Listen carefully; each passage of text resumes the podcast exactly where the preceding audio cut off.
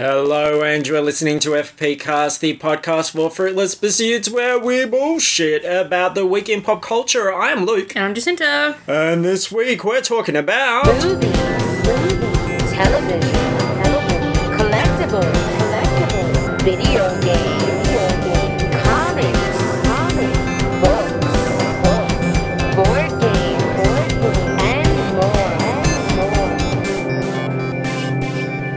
Democracy sausage. Sausage, sausage, sausage. Are we going to talk about the democracy sausage? Well, why not? Well, because it's not pop culture news. Well, it's a part of everybody's life in this country, whether they like it or not. Because we already have a theme song that promises a lot of different topics that we're not going to talk about, and uh, Yeah. sausage isn't even one of them. Exactly. Yeah, I did listen to it the other day, and I was like, board games. When was the last time we talked about board games? Probably episode one. Yeah, possibly. and for reference, this is episode 288.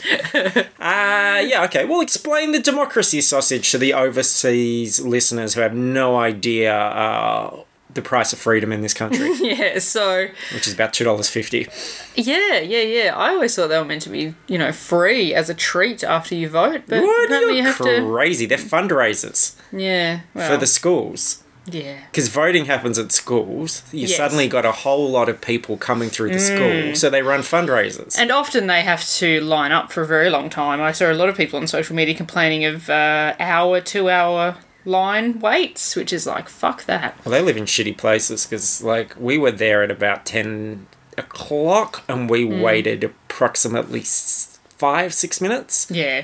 And we had a cake stall and a democracy sausage, and there was this awesome van which sold all sorts of crazy brews. And I had a Turkish Delight latte, and Yeah, it was right. amazing. I voted very late in the afternoon because I wanted to miss all the crowd. So unfortunately, I also missed all the uh, snacks, which was a shame. But um, it also meant that I did not have to wait at all, which was lovely. We also saw lots of doggos.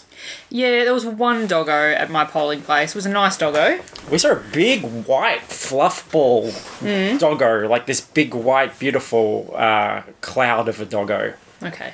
I gotta say though, I live in a very nice area, and You it was a very good voting set. It was the best time I've ever had voting. Like we were there for a bit. I had a um, chocolate mud and rum muffin, Oh wow. Okay. Yeah. Yeah. and I got some fancy drinks. I got a drink which uh, it's downstairs actually. I should crack it. It's Mm-hmm. a uh, gingerella, and it has like a Barbarella style woman on the front, Oh, and it's a wow. ginger ale. Mm.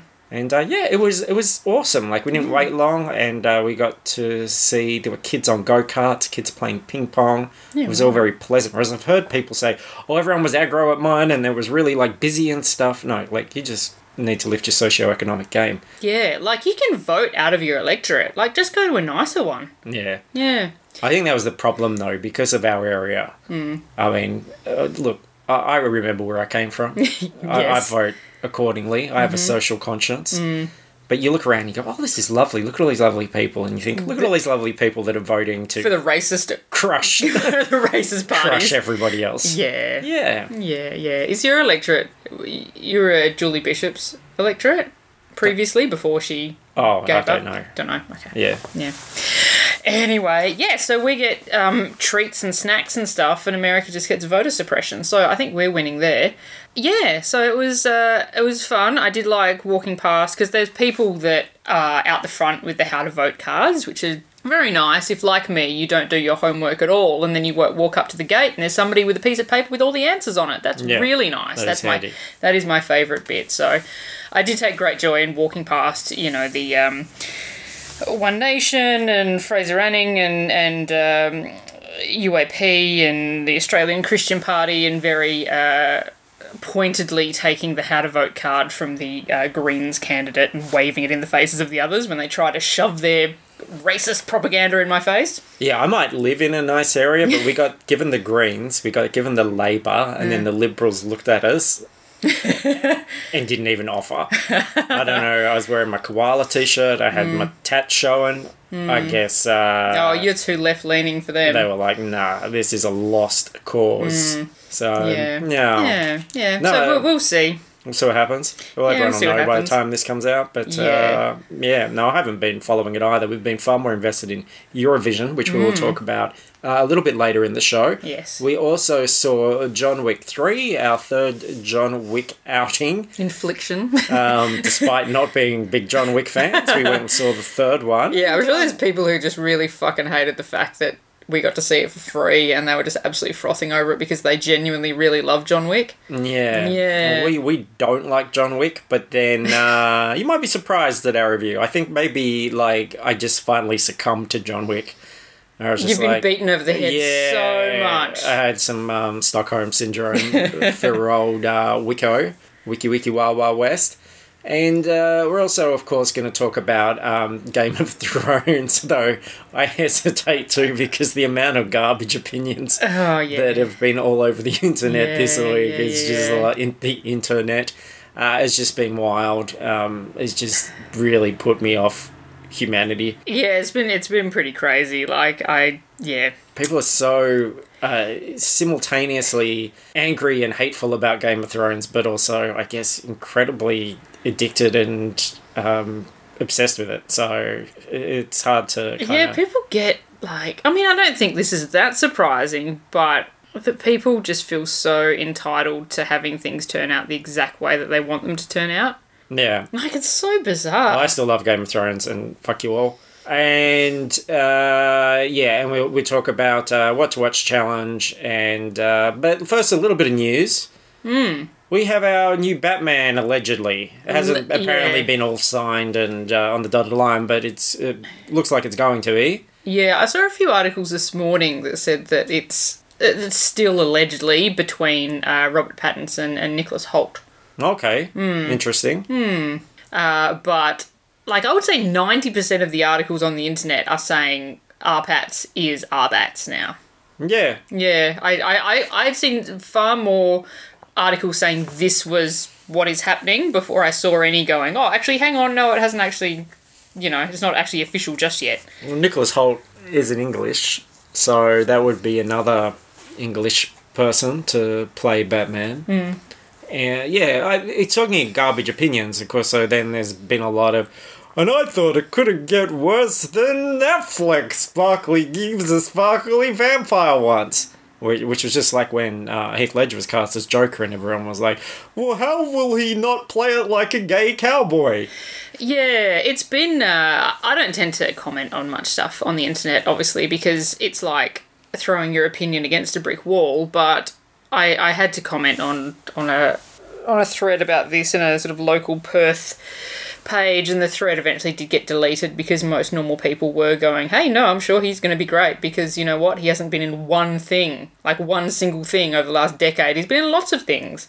And has shown his range and has been good. Been a lot of art house films, a lot of risky films, Hmm. and done some uh, really amazing things. He was in High Life, which I talked about uh, just recently, and he was uh, great in there. And I saw someone, um, yeah, bringing up the the Heath Ledger thing and actually having um, screenshots of comment sections of when that was announced and the you know the shit that people were saying. And someone went, "No one gave Heath Ledger shit," and the guy's like, "Look, I literally put, I literally put these screenshots. did you not read? What the fuck is wrong with you?" Well, that's the thing. People don't read or comprehend. Um, did you see there was that post going around? I saw it on Facebook, which was some um, convention, I think, in the US, and it was their cosplay policy. And they were saying no Nazi related imagery, either real Nazis or fictional Nazis.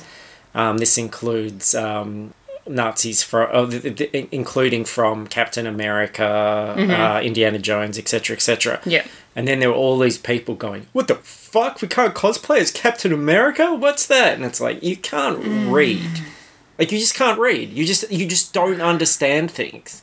And That's- so there was so much, like not just one person, not just two people, so much anger from people going, "Why the hell can't we be Indiana Jones? That's ridiculous!" And it's like because you have very very low comprehension skills. Yeah, that's quite sad, isn't it? Yeah, no, it, it just astounds me. And the thing is, like, it would only take one person to not read it properly and then go, oh, I can't cosplay Captain America. And then all the other people who don't read the article and then just read that comment Yeah. and just assume that's what the article says. It's just like, fuck, man. Just So anyway, and look, Just relax, son. uh, it's always down to a director. Matt Reeves is a really solid director. He gave us the Planet of the Apes movies. Um, got faith in that. And I'm going to say something else pretty controversial. I think most people, if they put in the work, could play Batman. I don't think Batman's the tricky one.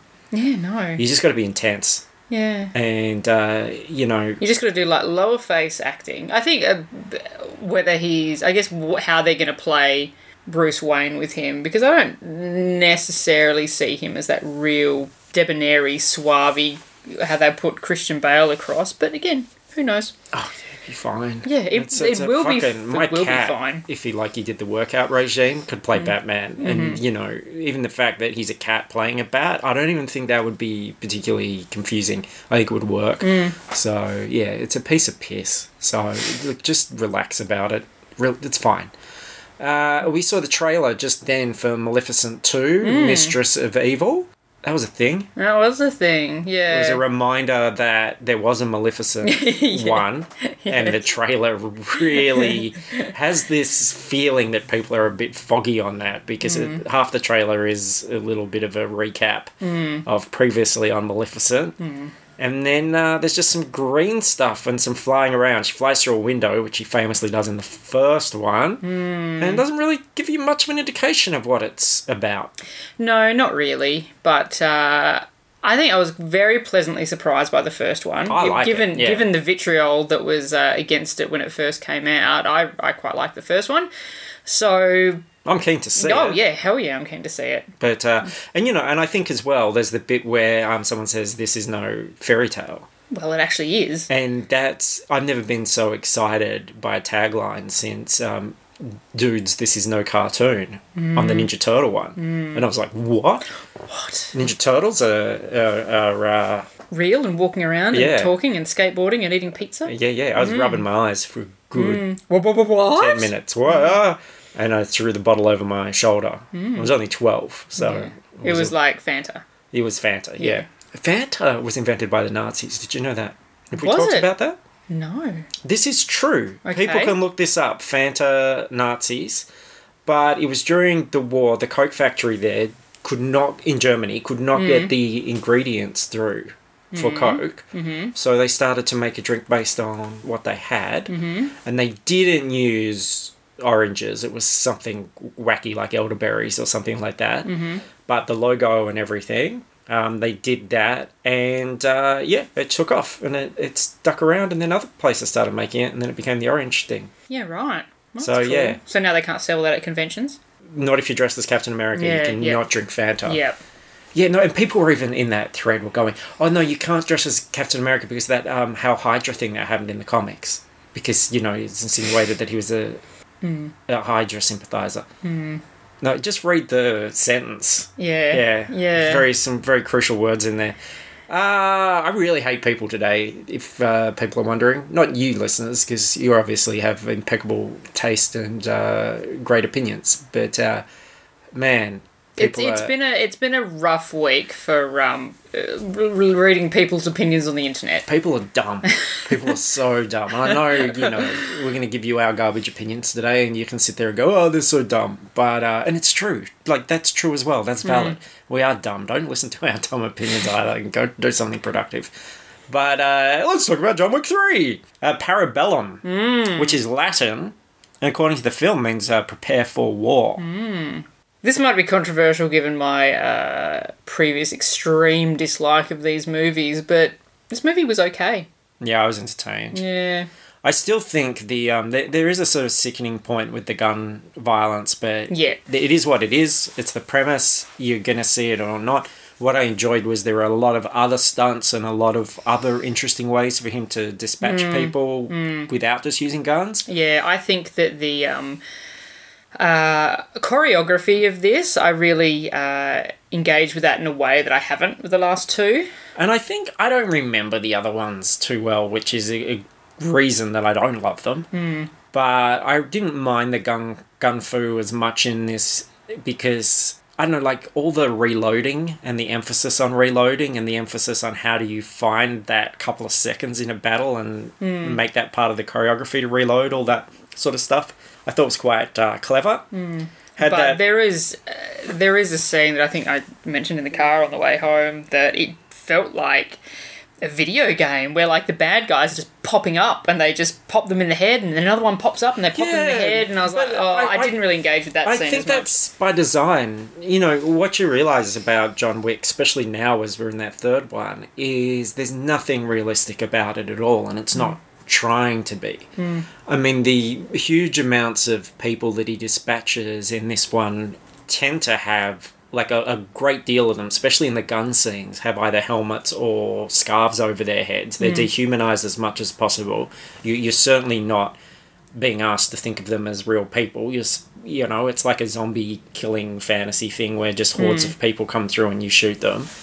Plus, uh, there was just something I couldn't get my head around in the second one. I still haven't entirely got my head around because I haven't seen people talking about it. But this idea that the extras, the people in the city, do not react to anything that happens. Like there is literally a knife killing in the middle of Central Station, and the people still walk around and go to their trains, and, and no one screams, no one reacts. Uh, and there's gunfire, and people are walking past in the background. There's things happening on the street with lots of gunfire. There's not a single police car shown. It's really not interested in making this a real world thing. And I think the minute you made it a real world thing, it would be grosser. But it really keeps it in this realm of this weird video. And it is a video game, it is a series of um, boss fights leading up to the final boss. Yeah, so the the plot of this one, not that anyone uh, going to see this film should really care that much, is uh, obviously the end of the last film. He killed someone uh, in the Continental. the Continental Hotel, yeah, um, which is meant to be a safe haven. He is uh, made excommunicado after that with a huge bounty on his head, and he basically just has to evade everybody trying to kill him and work out how not to die. First act's great because he's just getting attacked all over the place and he's defending himself with very little limited um, options. But uh, then it, it does. It's a globe-trotting movie a bit as well, which I wasn't expecting. It's got some uh, either good or just funny supporting people. Yeah, which You've I got- think is an improvement on the last two because I can't really remember anyone from the last two movies. Yeah, Ruby Rose. But this one's got Halle Berry and uh, it's got Bron from Game of Thrones. he was pretty great. it's got Jason Mantzoukas. Uh, yes. who's got one of the worst first lines in film, which is going to haunt him, I'm sure. Where he's looking at his watch going, Tick tock, Mr. Wick. which is so fucked. And, uh, oh yeah, and um, that guy who's the, the main antagonist, I guess, who's tracking down John, uh, the bald kung fu gentleman. That's, um, is his name Mark Dacascos? uh, something like that. Yeah, I looked him up as well. And he's been in so many 80s Yeah. action films. And he Yeah. was the other brother in Double Dragon with Scott Wolf. Oh yeah, yeah. okay. Yeah, and he's awesome. I think he was in. Uh, read that he was uh, in Iron Chef as well. Like he played Yeah, the right. son of something. Yeah. Anyway. Um, But yeah, he's great. yeah. Yeah. Yeah. Yeah. Yeah. And uh, Keanu's just doing his thing. There's a little bit of humour in it. The uh, Hmm. I don't know the name of the um, adjudicator either, but uh, she's a really Uh, interesting choice. Asia. Uh, Asia Kate Dillon, I believe. She's from Orange Is the New Black. Yeah. Hmm. So I, I really enjoyed it. Um, you know, I gave it three and a half. Okay. So- I, I gave it three because I think there was enough. It was enough there to for me to rate it over two and a half. Um, but I wouldn't say that I'm now a convert at all. I did think going in that I. I bet that I hated the audience reaction to the film much more than I was going to hate the actual film. And that opening scene where they're just going absolutely bunter on the hand to hand combat violence, and the audience was just cackling and hmm. being just so fucking excited for people to get axes in their head. And I was like, oh, okay, this is happening. Okay. Yeah, no, look, I didn't mind that. Okay. I, don't mind an audience that is engaged.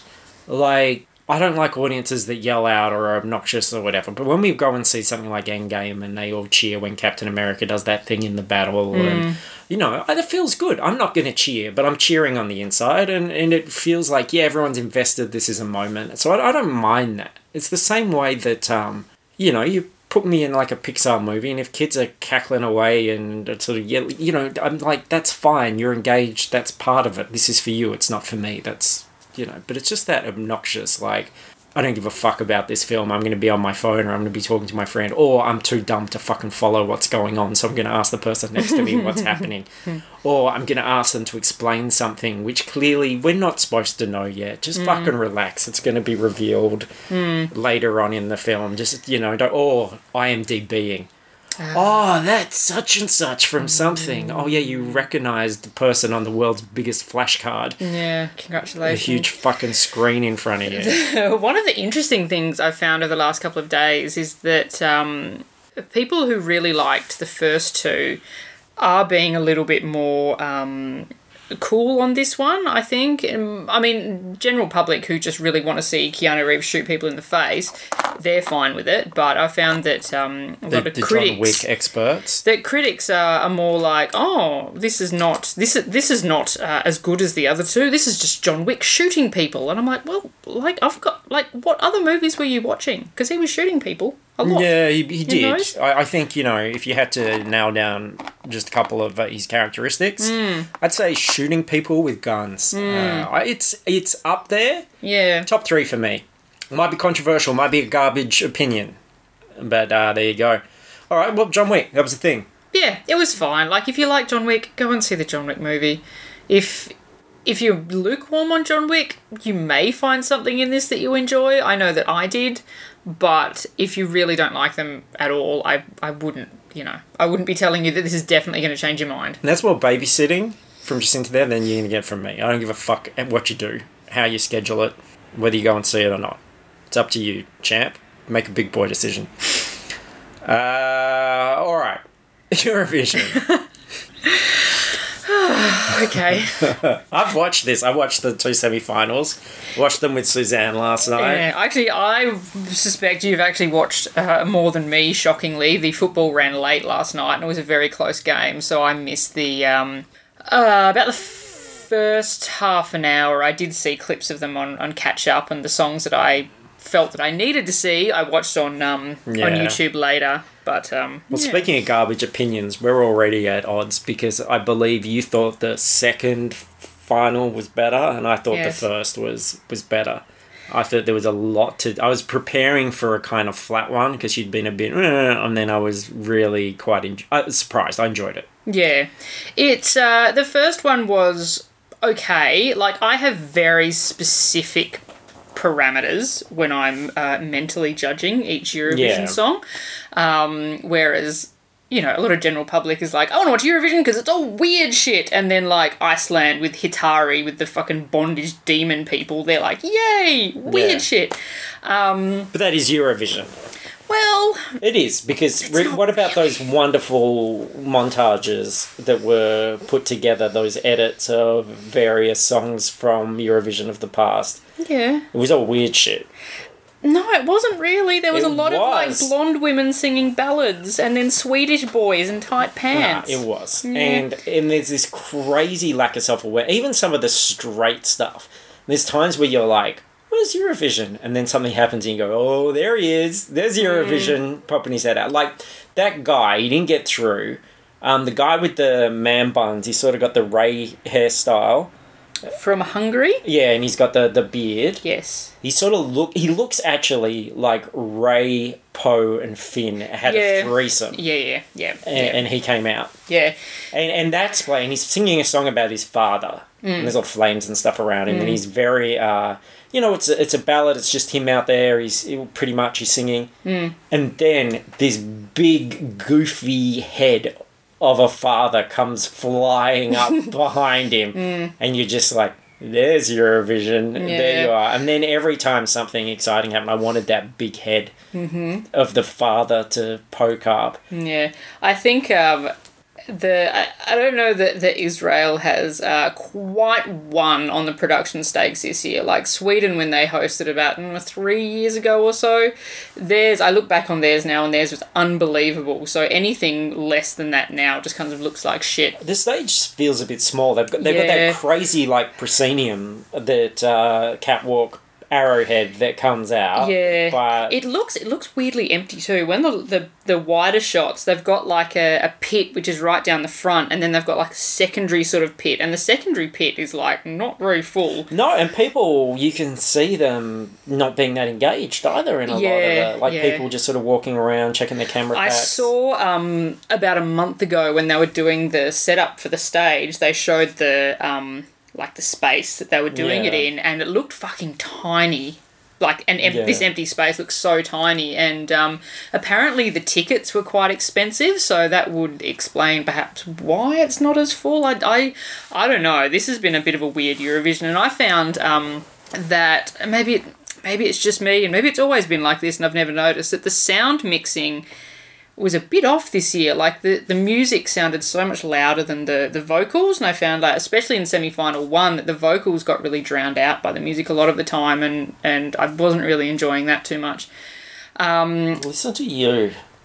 I really, I'm very serious You about are, Eurovision. It's very like you need to be able to hear uh, the words and the vocal because it is a song competition. and, Well- and my problem with semi final one Yeah. um, it's not that the songs were terrible. A lot of the songs were very good, but I think that vocally, a lot of them weren't nailing it. Considering how they have so many rehearsals for this thing, like Yeah. they rehearse, rehearse, rehearse all the time, and it's like you know your song, you know how to sing it. There's no reason for you really to be pitchy or flat, despite the fact that you're singing live in front of an audience of about 10 million people. well, look, I am one of the garbage people that enjoyed Iceland just being bad. Oh yeah, look, Crazy. I I I enjoyed it. It's it's because fun. it, it's like it, it's the most wretched alienating Hmm. song they're like um screaming hollering they're wearing bondage gear Mm-hmm. they've got this big um, metal cog that they're hammering with Mm-hmm. hammers uh, it looks like they're in the pits of hell whereas everything else is usually pretty reconciliatory and, Mm-hmm. Yeah. and hopeful yeah. And then I really loved when they did the announcement and that they got in and everyone's being like crying and weeping at being put through Hmm. and the guy just stared. he did not The guy with the contact lenses, yeah. just did not change his expression Hmm. at all. I thought that was really badass considering poor Elliot was probably crying into his beer at that stage. and this guy was just fucking uh, wild. Yeah, yeah. I wasn't um, surprised by most of the ones that got through in semi final one. I was really Except for San Marino. no. I okay. I am very pro San Marino. That guy's that guy. fucked. No, that guy. Um, the pro- the problem slash blessing with Eurovision this year is that so many of the people that are on it have been on it previously. Yeah. So I'm kind of directly comparing them and their song to their previous song, and Yeah. most of them not as good. That guy. He's he's he is his own fucking man. He knows what he is about, and he just delivers. And people are like, you know what? Sure. But wasn't he weak as piss? Like the without the backup singers, he's got nothing there. He's not putting it into. There's no point where that song lives. This is this No. old bald dude with these um, Eurovision much daddy. younger singers and stuff who just Hmm. looks like basically the yeah that he had the money. yeah, yeah, yeah. No, I love him. I fucking love him. I, I don't maybe don't like this song as much as his last song that he had, but you know what? Fuck it. San Marino hardly ever gets through to the final because they suck, and I am so happy for him to get through. So I'm being conscious that uh, a lot of people probably have no idea what the fuck we're talking about, which I still want to continue talking about it, Yeah. but we should um, put as many sort of references to kind of orient people A- as possible. Uh, the only one I was really disappointed didn't get through in semi final one is Poland. Yes, I really agree. loved. I, I agree. loved Poland. That was probably one of my favourites. It was it was my favorite. Poland and the Czech Republic. They had that kind of uh, 80s electro pop with the rectangles they were sort of dancing in. That was my favorite song. Um, but Poland was brilliant. It was a really bad year for witches and vampires. Mm-hmm. Because Poland were, were four witches. Yep. It's with flames all around them, Mm-hmm. singing uh, this crazy song. Yeah. And then in the second final, Romania Hmm. had this. I I thought she looked amazing. Mm-hmm. Uh, this wonderful goth lady with these um, sort of vampire men with face paint and no shirts and harnesses. That they were very. Oh, here's Eurovision popping out of the Mm-hmm. Yeah. Hmm. crowd and dancing around her. And I wanted both of those to go through. Mm-hmm. Witches, vampires out. Yeah, yeah, which is a shame. Romania tends to tends to get through, and I think that generally it almost seems like the juries vote for the normal songs and the public uh, vote for the weirder songs. So you're only going to get a couple of weird songs through each year, I think. Um, They put that Wiggles song through about people fucking in the next room. yeah, that's that's the Czech Republic one. That's the one that I liked. Yeah. Yeah, I like that one. I generally, I have, after watching it for many years, you kind of have certain countries that you feel like you gravitate towards because you tend to like their output. Uh, this year, Ireland fucked up. What was theirs? Theirs was um second song in semi final two. They were like the milk bar, the blonde girl with the Oh, milk bar yeah, thing. that was rubbish. That was fucked. Yeah. Um, Estonia, uh, song was very catchy. Guy was really, really hot, but incredibly pitchy. So I just couldn't, I couldn't respect him. Uh, he got through. That was that was good. Hopefully he learns how to Which one was that? He was um, the song was called Storm, and he was like a very it was semi final one, very good looking sort of boy band hair, leather jacket. Um, he was later in the final. He was about third or fourth last, I think. Is that Darude? Darude? No, Darude was at the front. He didn't get through. That was well, actually no, not that fucking shocking. Um, so I liked Estonia and Azerbaijan. I can't remember what they did. I think they had like a blonde lady ballad singer, which is uh, always good. I do love a big ballad with a big key change, wind machine. That's my Eurovision. That's the Eurovision that I love. Um, so yeah, I don't know who at the moment Netherlands is the favourite. He was the um, semi-final two younger guy piano ballad with the light shining behind him. Pretty low key sort of song. I did like the song. Um, and I But this is this be- is this is the issue though. Like we talk about this stuff, we- we're naming countries and saying good looking dude who did a thing, whereas like there were witches and vampires and, and bondage people. Yeah, but also it's a song competition. Yeah. So, you know, people vote for the song. Uh, Or an entertainment podcast. yeah, I know, but people can we can we can talk about these these things and people can Google them on the, the YouTubes. Okay, Google good looking man playing piano. From the Netherlands, Eurovision, Netherlands 2019. It's not hard. Uh, so he's the favourite at the moment. Shockingly, the number two favourite is Australia. That was that was great. I'd not Mm. heard that before. I liked it, but the staging of that uh, was it was excellent. Yeah, I um It's our Australian lady. What's her name? Kate Miller Heidke. And she's on a stick. she singing a song on a about stick. gravity. She's on this Yeah. tall pole with, and she's wearing white, and then Mm. there were two ladies on either side of her who are wearing black, who are Mm. also on these tall bendy poles, and they just all fly around like those wacky inflatable people at a car yard. Yeah. And Kate Miller Heidke is an extremely talented singer. She this song is extremely operatic. She has a range that most people would sell their souls for. Um, I didn't vote for this song in the Australia Decides. Um, you know, because we got to vote for who we were going to send to Eurovision. I did not vote for Kate Miller Heidke. Uh, the song's growing on me, but I don't like. I don't love it. Love it. But I hope she wins because that would be nice. What So- happens if Australia wins? We don't host it. No, because no one's going to come over. And, No, nope. So we will co-host it uh, with another European nation. Yeah. So like our um, SBS, our broadcasting company, will you like basically go halvesies Yeah. with a European country, and it, it's surely they would have to start kind of talking to people now, given that it's very likely we'll be in the top five.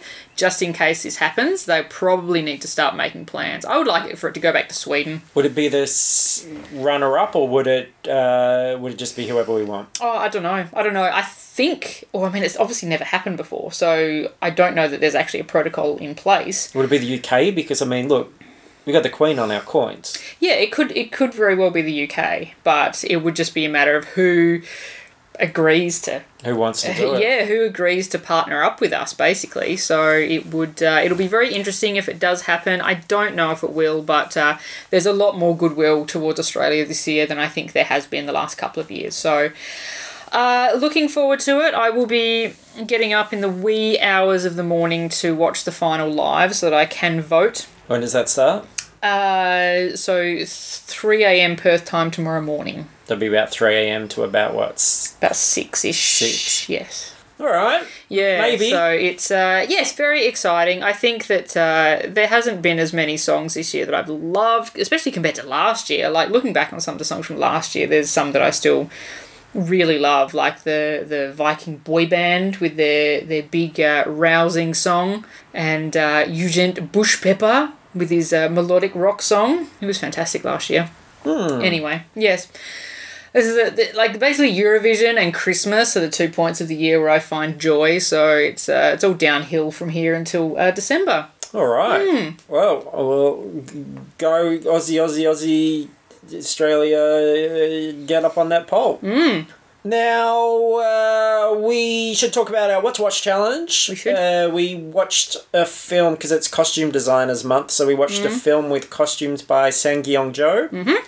And what did you watch? Uh, I watched a Korean medieval film called uh, Kundo: Age of the Rampant, and uh, it was a really interesting one to look at for costumes because obviously I watched Little Women last week, and they were pretty like bland. Yeah. Like pretty bland kind of styling, and this, um, being that it was set like in the 1800s in the Joseon era, and is looking at a lot of different sort of classes and uh, jobs and that sort of thing, everyone has a completely different, very elaborate sort of outfit, and that was really cool.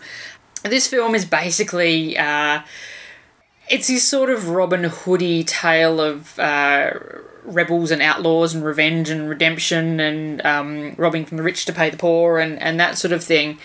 But it's presented in this wonderful sort of pulpy western kind of way, and it was a lot of fun. Lots of um, great martial arts choreography, and uh, yeah, I mean it's pretty long. Like it's a two and a half hour movie, and I'm just like, oh god, just can just shave about half an hour off that? It'd be nice. But uh, I uh, I enjoyed it. It was really good fun. A lot of uh, fun cast, and uh, yeah, the costuming was was great. I mean, I've seen a few movies and TV series that are you know set in this era, so I'm a little bit familiar with how things are supposed to look, and everything just looked fucking great, brilliant. Well, a, a great designer then, because uh, they, they were certainly a highlight in uh, what I watched, which is a movie you've talked about on Mm. here before, I believe, Along with the Gods, Yep. uh, The Two Worlds, Mm. which is from 2017. Yes. And uh, story about a firefighter who uh, dies at the very beginning of the film, and he goes to the afterlife, uh, gui- guided by three sort of guardians who are Grim Reapers, and uh, they don't look like Grim Reapers. They look like a lovely trio of people, actually. Kind of his uh, lawyers, aren't they? well, they are. They are his lawyers in his afterlife trials. And he has to go through seven trials over 49 days, which does sound uh, like a slog. And he has to see all these different gods, like the god of murder. So, all these gods have a, a really interesting costume design and sort of theme going on there. Like, there's one who's a young girl with a lollipop in a sort of weird tech situation. And uh, there's also demons and all, all sorts of creatures and characters. So the design really is the strong point of this film for me. It's a really well realized fantasy world with a lot of um, r- characters that you just instantly feel like you know what they're about because Yep. of the design. Uh, so that's design doing a very good job and doing all the shorthand of letting you know what these characters are about. As a film, look, I wish I'd seen it at the cinema. It is a really big action film. It's uh, got a lot of effects. It's a lot bigger than you might be expecting. Um, I wish I'd been a captive audience and just watched it because it's so sentimental and so sort of moralistic and preachy about what a great guy this dude was. And yeah, that element just sort of began to lose me. Uh, But uh, yeah, it's this sort of pretty soap opery saccharine kind of story set in this crazy, wild, uh, demon filled afterlife thing. So a real mixed bag. But I think I ended up giving it a, a three and a half, and that's all for the the design and the look and the feel and the the action. So yeah, I looked forward to that. And next week we'll be doing f- films with uh, costumes by Edith Head. Who uh, contributed to 351 films. I was wondering how she did that much. She seems to be, if you look at her credits, seems to have um, concentrated on a particular actor or character in a film. And uh, through that sort of golden age of Hollywood, um, worked on a hell of a lot of films, and I'm doing her very last film. She actually died before it hit cinemas, Oh right. which was uh, Dead Men Don't Wear Plaid, a Oh. comedy with Steve Martin, which is a bit of a parody of the noir films. Okay, I am doing Roman Holiday with Gregory Peck and Audrey Hepburn. Audrey Hepburn. Excellent. Okay, well, now uh, really keen to get into this meat, which is the Game of Thrones penultimate episode. We will be talking spoilers, as has everybody on the internet for the last week. Uh, if you don't want to be spoilt for that, then uh, you can fuck right off now. But thank you very much for listening. Go to fruitlesspursuits.com to find out everything that we're doing. You'll find links to our Facebook discussion page. We'd love to hear from you there. To uh, you can rate reviewers wherever you get podcasts from. You can go on our Patreon and support us.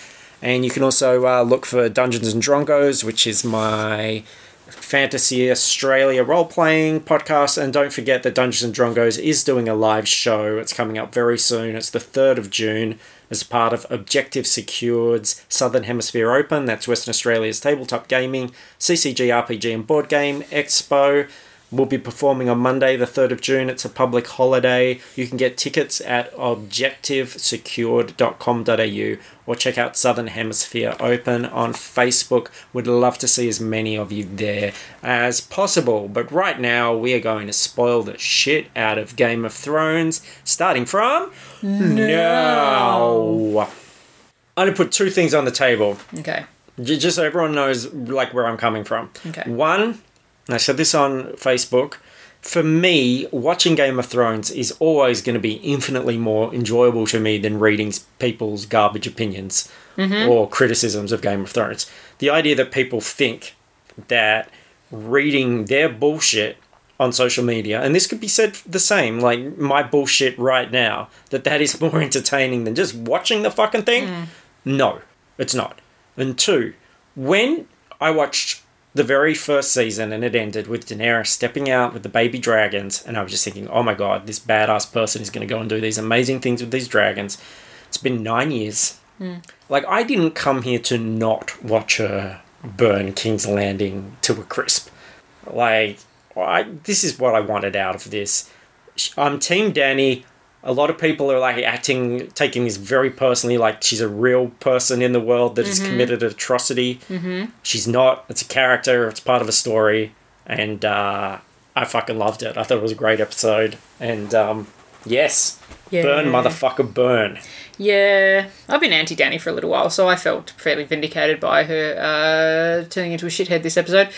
Um, I yeah, look, I think that's so I liked the bizarre, though, to say that she turned into a shithead when it's been nine years of absolute shitheads and people doing bad things. She's been betrayed by everyone. oh yeah, yeah, for sure. But you know, there's there was a choice to be made, and she made the choice to to burn women and children.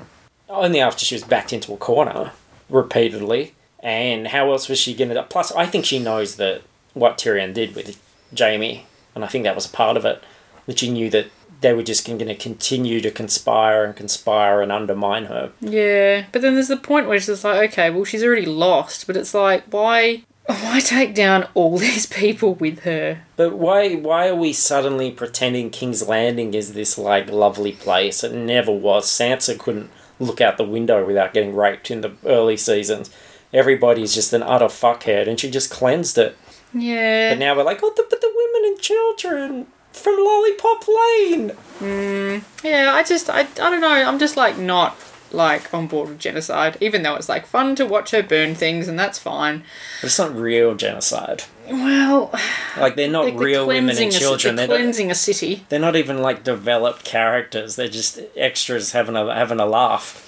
Yeah, I know, but we've spent nine years in this universe where they do make a point of telling us that these are real people in a war and we, No, we but- feel the consequences of their deaths and But everyone's been yeah, I agree. But everyone's been a shithead, is what I mean. Oh, yeah. Like every and I mean you know- like look Da- look I say Daenerys turned into a shithead Daenerys has kind of been a shithead for quite some time this is not a lot of people say oh it's so out of the blue and it's like have we been watching the same show because she's been making fairly unqualified decisions for quite some time so I don't feel like this is uh a complete crazy uh, right turn from her. But there's all this weird sort of focus on that because every character's been making unqualified decisions for a long time. They're all flawed, crazy characters. Like, I, I feel like there's this real shift in the way the audience thinks about Game of Thrones. Because I remember there was a point where it used to be almost depressing to watch because every time somebody had the opportunity to do a really shitbag thing, they would. You know, there was this idea that you couldn't trust anyone, that nobody wouldn't try to take advantage or kill or rape or, mur- you know, do that if they had the opportunity. Um, and then you get those people also having this weird sort of thing about, oh, well, Cersei and Jaime's death, it wasn't enough and I expected a confrontation and all these things. And it's like, it's, it's never really been about those big sort of cliche like superhero movie moments. It- It's, you know, Daddy Lannister got knocked off sitting on the dunny. Um, know, Yeah. Joffrey was poisoned by the old lady. Like there- there's, it's always been people's luck just running out eventually, and um, I do think that it.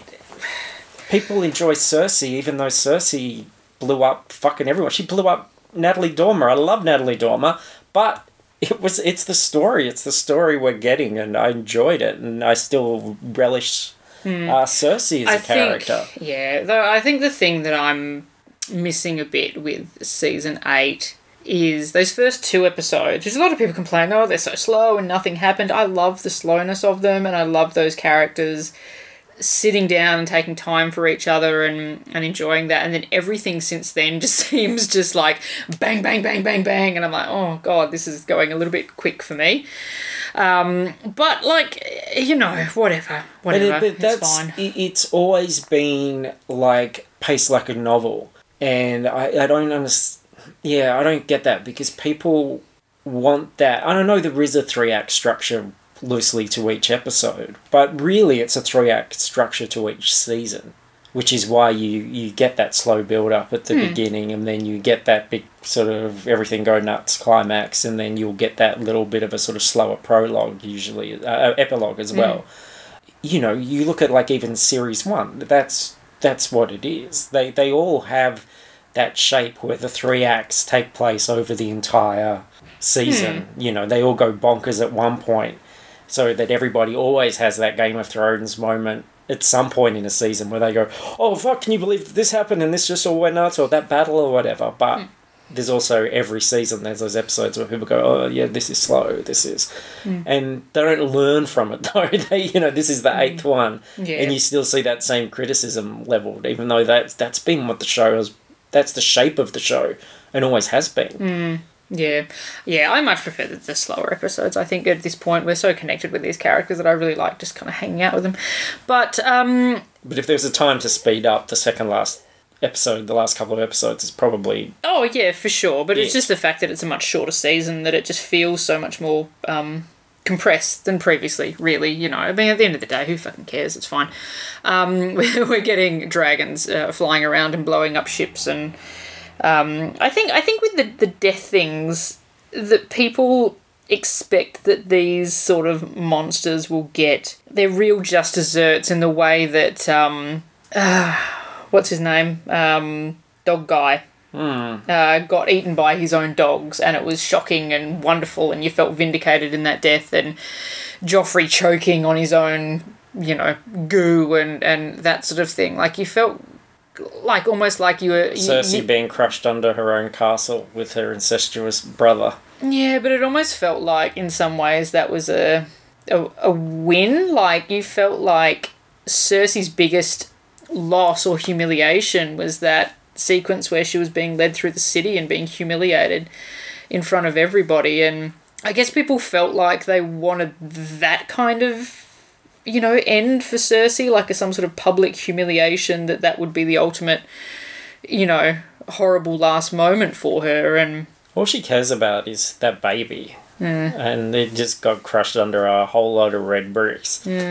Yeah, I mean, look, at the end of the day, it's people's expectations, and things are not always going to live up to what you want them to be. Like, I was really geared up for Jaime to kill her, and when he didn't, I was like, oh shit, what the fuck is this? They kind of both get. What, what is happening here? But why Um, would he kill her? Like, you look at everything he's done in this whole thing, even to the point of what he said when he left Brienne a couple of episodes ago. Um, it just hasn't been his. He, he- he's always done absolutely everything. The reason he's a monster, the reason he is how he is, is because he loves that woman. So to suddenly have that, I know it'll be crowd pleasing because then people can forgive Jaime for all the horrible things he did because, oh, look, he. But, you know, and that's that double standard. I still reckon that if it had been like Khal Drogo burning the city and whooping like Aquaman, a lot of people would have been like, "Oh, that was rad. He's really cool." Um, but Daenerys, it's like it's this betrayal, like um, your mother, like a mother. You know, she's a mother. She should be this nurturing, and she's betrayed us. She's gone and done something military in a storyline where people have done anything within their power to win battles. Um, I- that that's always been the case. I feel like Endgame, as much as I fucking love it, has just warped people into wanting everything to be that kind of campy. You know, they they want Captain America picking up Mjolnir moments in Game of Thrones, and it's just not going to happen. It's not. That's not what this is. It's not that clear cut. Good guys, bad guys, heroic, memorable moment things. It's just never been that. I think it may become that in the final episode. I think the um, I think the cast have almost not spoiled what's going to happen in the end, but there are segments of the cast that seem a lot happier with the way that their characters uh, finish the season than than others. So I think that the uh, the Starks are going to come out on top very much at the end of this Oh, one. well, I mean, one. that seems very obvious. And, and I think, yeah, Danny will now be punished for what she did. But, um, and, you And I think the the thing that I read that Emilia Clarke had, had said that you know she'd been told the entire time that you know Daenerys is this hero and she's doing all this great stuff, and then she gets the script for season eight and goes, oh, okay. So I I don't know. I don't know. I I don't mean, know. again, I don't think, yeah, I think this all goes back to that comprehension thing. I think when we look at what that character's, like, I think it's all justified. I, I think there's always going to be ways where you could say, but it could have gone this way, or she could have chosen to do this, or you can say that about any situation. But bottom line is, you've got people working really fucking hard who are passionate about this thing, who have to make decisions and have to make decisions that millions of people are go- who are very invested um, are not all going to agree with and or are going to think that they had a better idea or whatever. But as we, I think, have always said on this show, a lot of the time when people have their oh, but what if this happened or whatever, it doesn't solve the problem because they haven't figured out all the Hmm. 12 other things that then have to happen for that to happen. You know, you have to make decisions and you have to make decisions that are ultimately going to tie everything together. And, and people jump the gun on that stuff a lot. There's a lot of things where they go, oh, well, then this never happened, so why? And you go, well, we're not done yet. You know, we, hmm. we don't know where it's all going.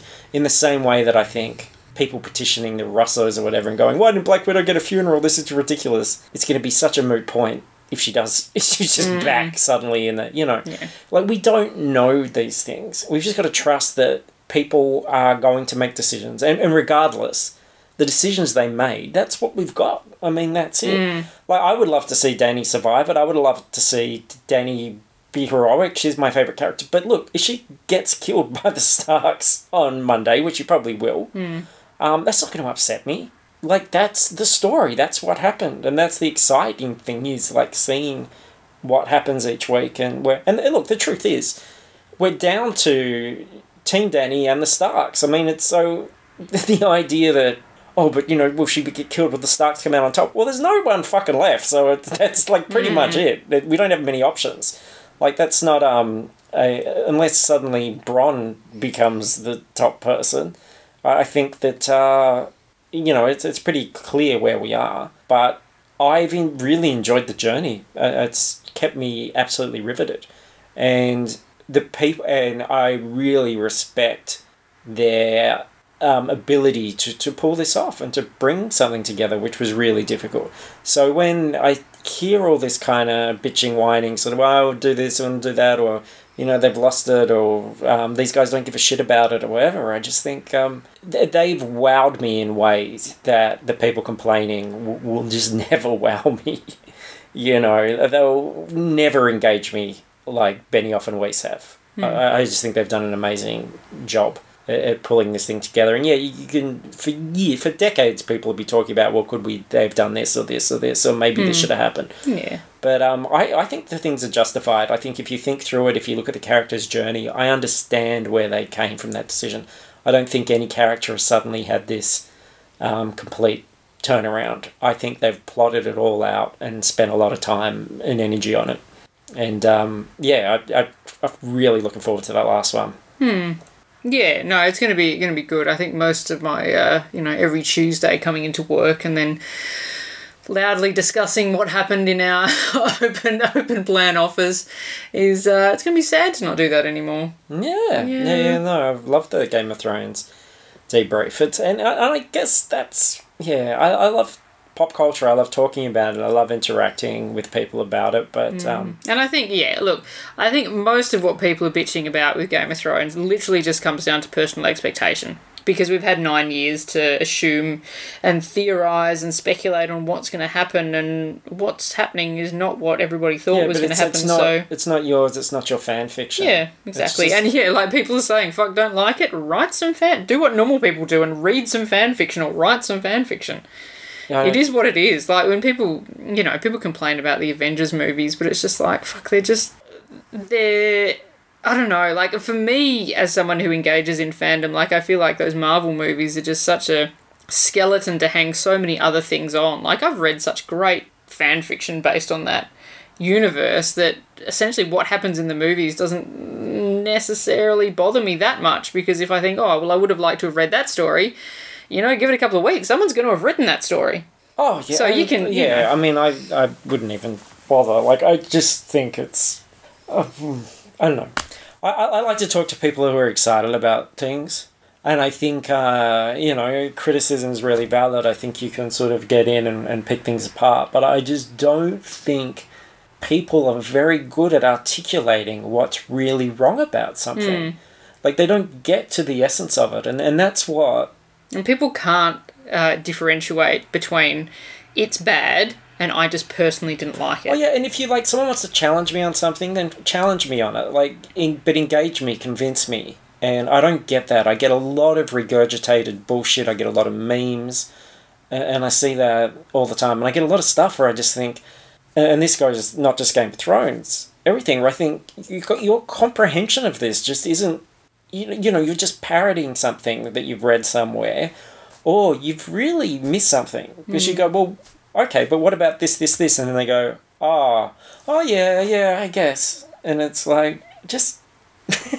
so yeah, just be prepared. Build, build your build your case. Um, but yeah, I, I, I think more and more I'm disengaging with. I don't don't really read comments and stuff more often. It's more that stuff comes up on Facebook on a feed where I see, and really I'm I am just doing my option um, that Facebook allows, which is just I snooze people for thirty days because I think I don't want to see this conversation come up for the next week because um, it's just garbage, and uh, I hate the idea of people trying to convince me not to enjoy something that I'm enjoying. And uh, I don't think we spend a lot of time talking about things that we're not enjoying. Like we, we uh, tend to talk about stuff that we that we're really into. Yeah, like it's more sense championing championing the things that you like. I don't tend to spend time on Facebook for um, you know my pop culture engaging because like most of it, the communities and stuff like that are generally just shit. Like people generally have fairly shit opinions on Facebook. I tend to engage a little bit more on um, Twitter because it's a you know a bigger well, I wouldn't say necessarily a bigger subset of people, but I have my, uh, I think my feed list much more curated to people who not necessarily share my opinion, but that are better at articulating their opinions. So I feel like I'm getting much more valuable um, content from there. But uh, yeah, I don't know. I don't know. I've, been, I've, I've enjoyed the memes from the last episode anyway. Yeah, I think I'm. Mm, I, I I look. I used to be back in the the day, like be a member of the Something Awful forum, mm-hmm. which I'm sure have turned into a lot of alt right shitbags and things. Uh, I don't know if it's like working at a school or whatever. I think I'm like, yeah, pretty close to be done with memes. I get them a lot on Pinterest. and I get a lot of naive fan cartoons and stuff, especially Marvel at the moment. Mm-hmm. Not just Stan Lee uh, walking off into heaven or, Uh-huh. or Black Widow meeting Tony Stark and going, let's go have cheeseburgers in heaven or, or whatever. Um, yeah, those are just, I- like I said, I'm, I'm, I'm really done with it this week. It's all horrible. We're all horrible. Stop being so horrible. Uh, yeah, it's a hard time for anyone to be creative, I think. Like, it's a fucking harsh world for a creative person.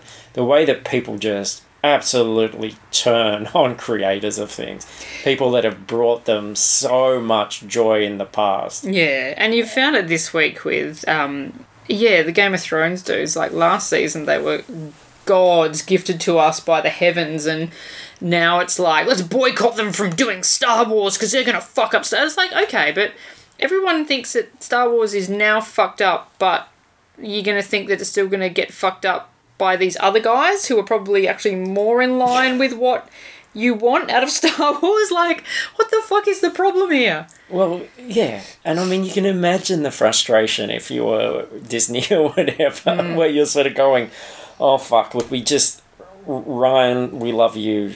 We're so happy with what you did, but we we can't announce that you're the next one. It's just hmm. it's not going to work. Like hmm. people are going to be." Fuck, they don't want you. We're going to go with these guys, and then mm. this comes out, and it's like, even though this thing's breaking records all over the place, and then mm. they're like, oh fuck, now there's this. I felt like that for DC with Justice League when everyone's like, fucking Zack Snyder, we hate you, die, cunt. And then they're like, all right, we'll get Joss Whedon, and then all that Joss Whedon mm, backlash Yeah. happened, and they just must be going, oh fuck, like what? It's like what- every time we think we've kicked a goal, the goalposts have changed. what do we do? Like Yeah. everyone just hates everyone.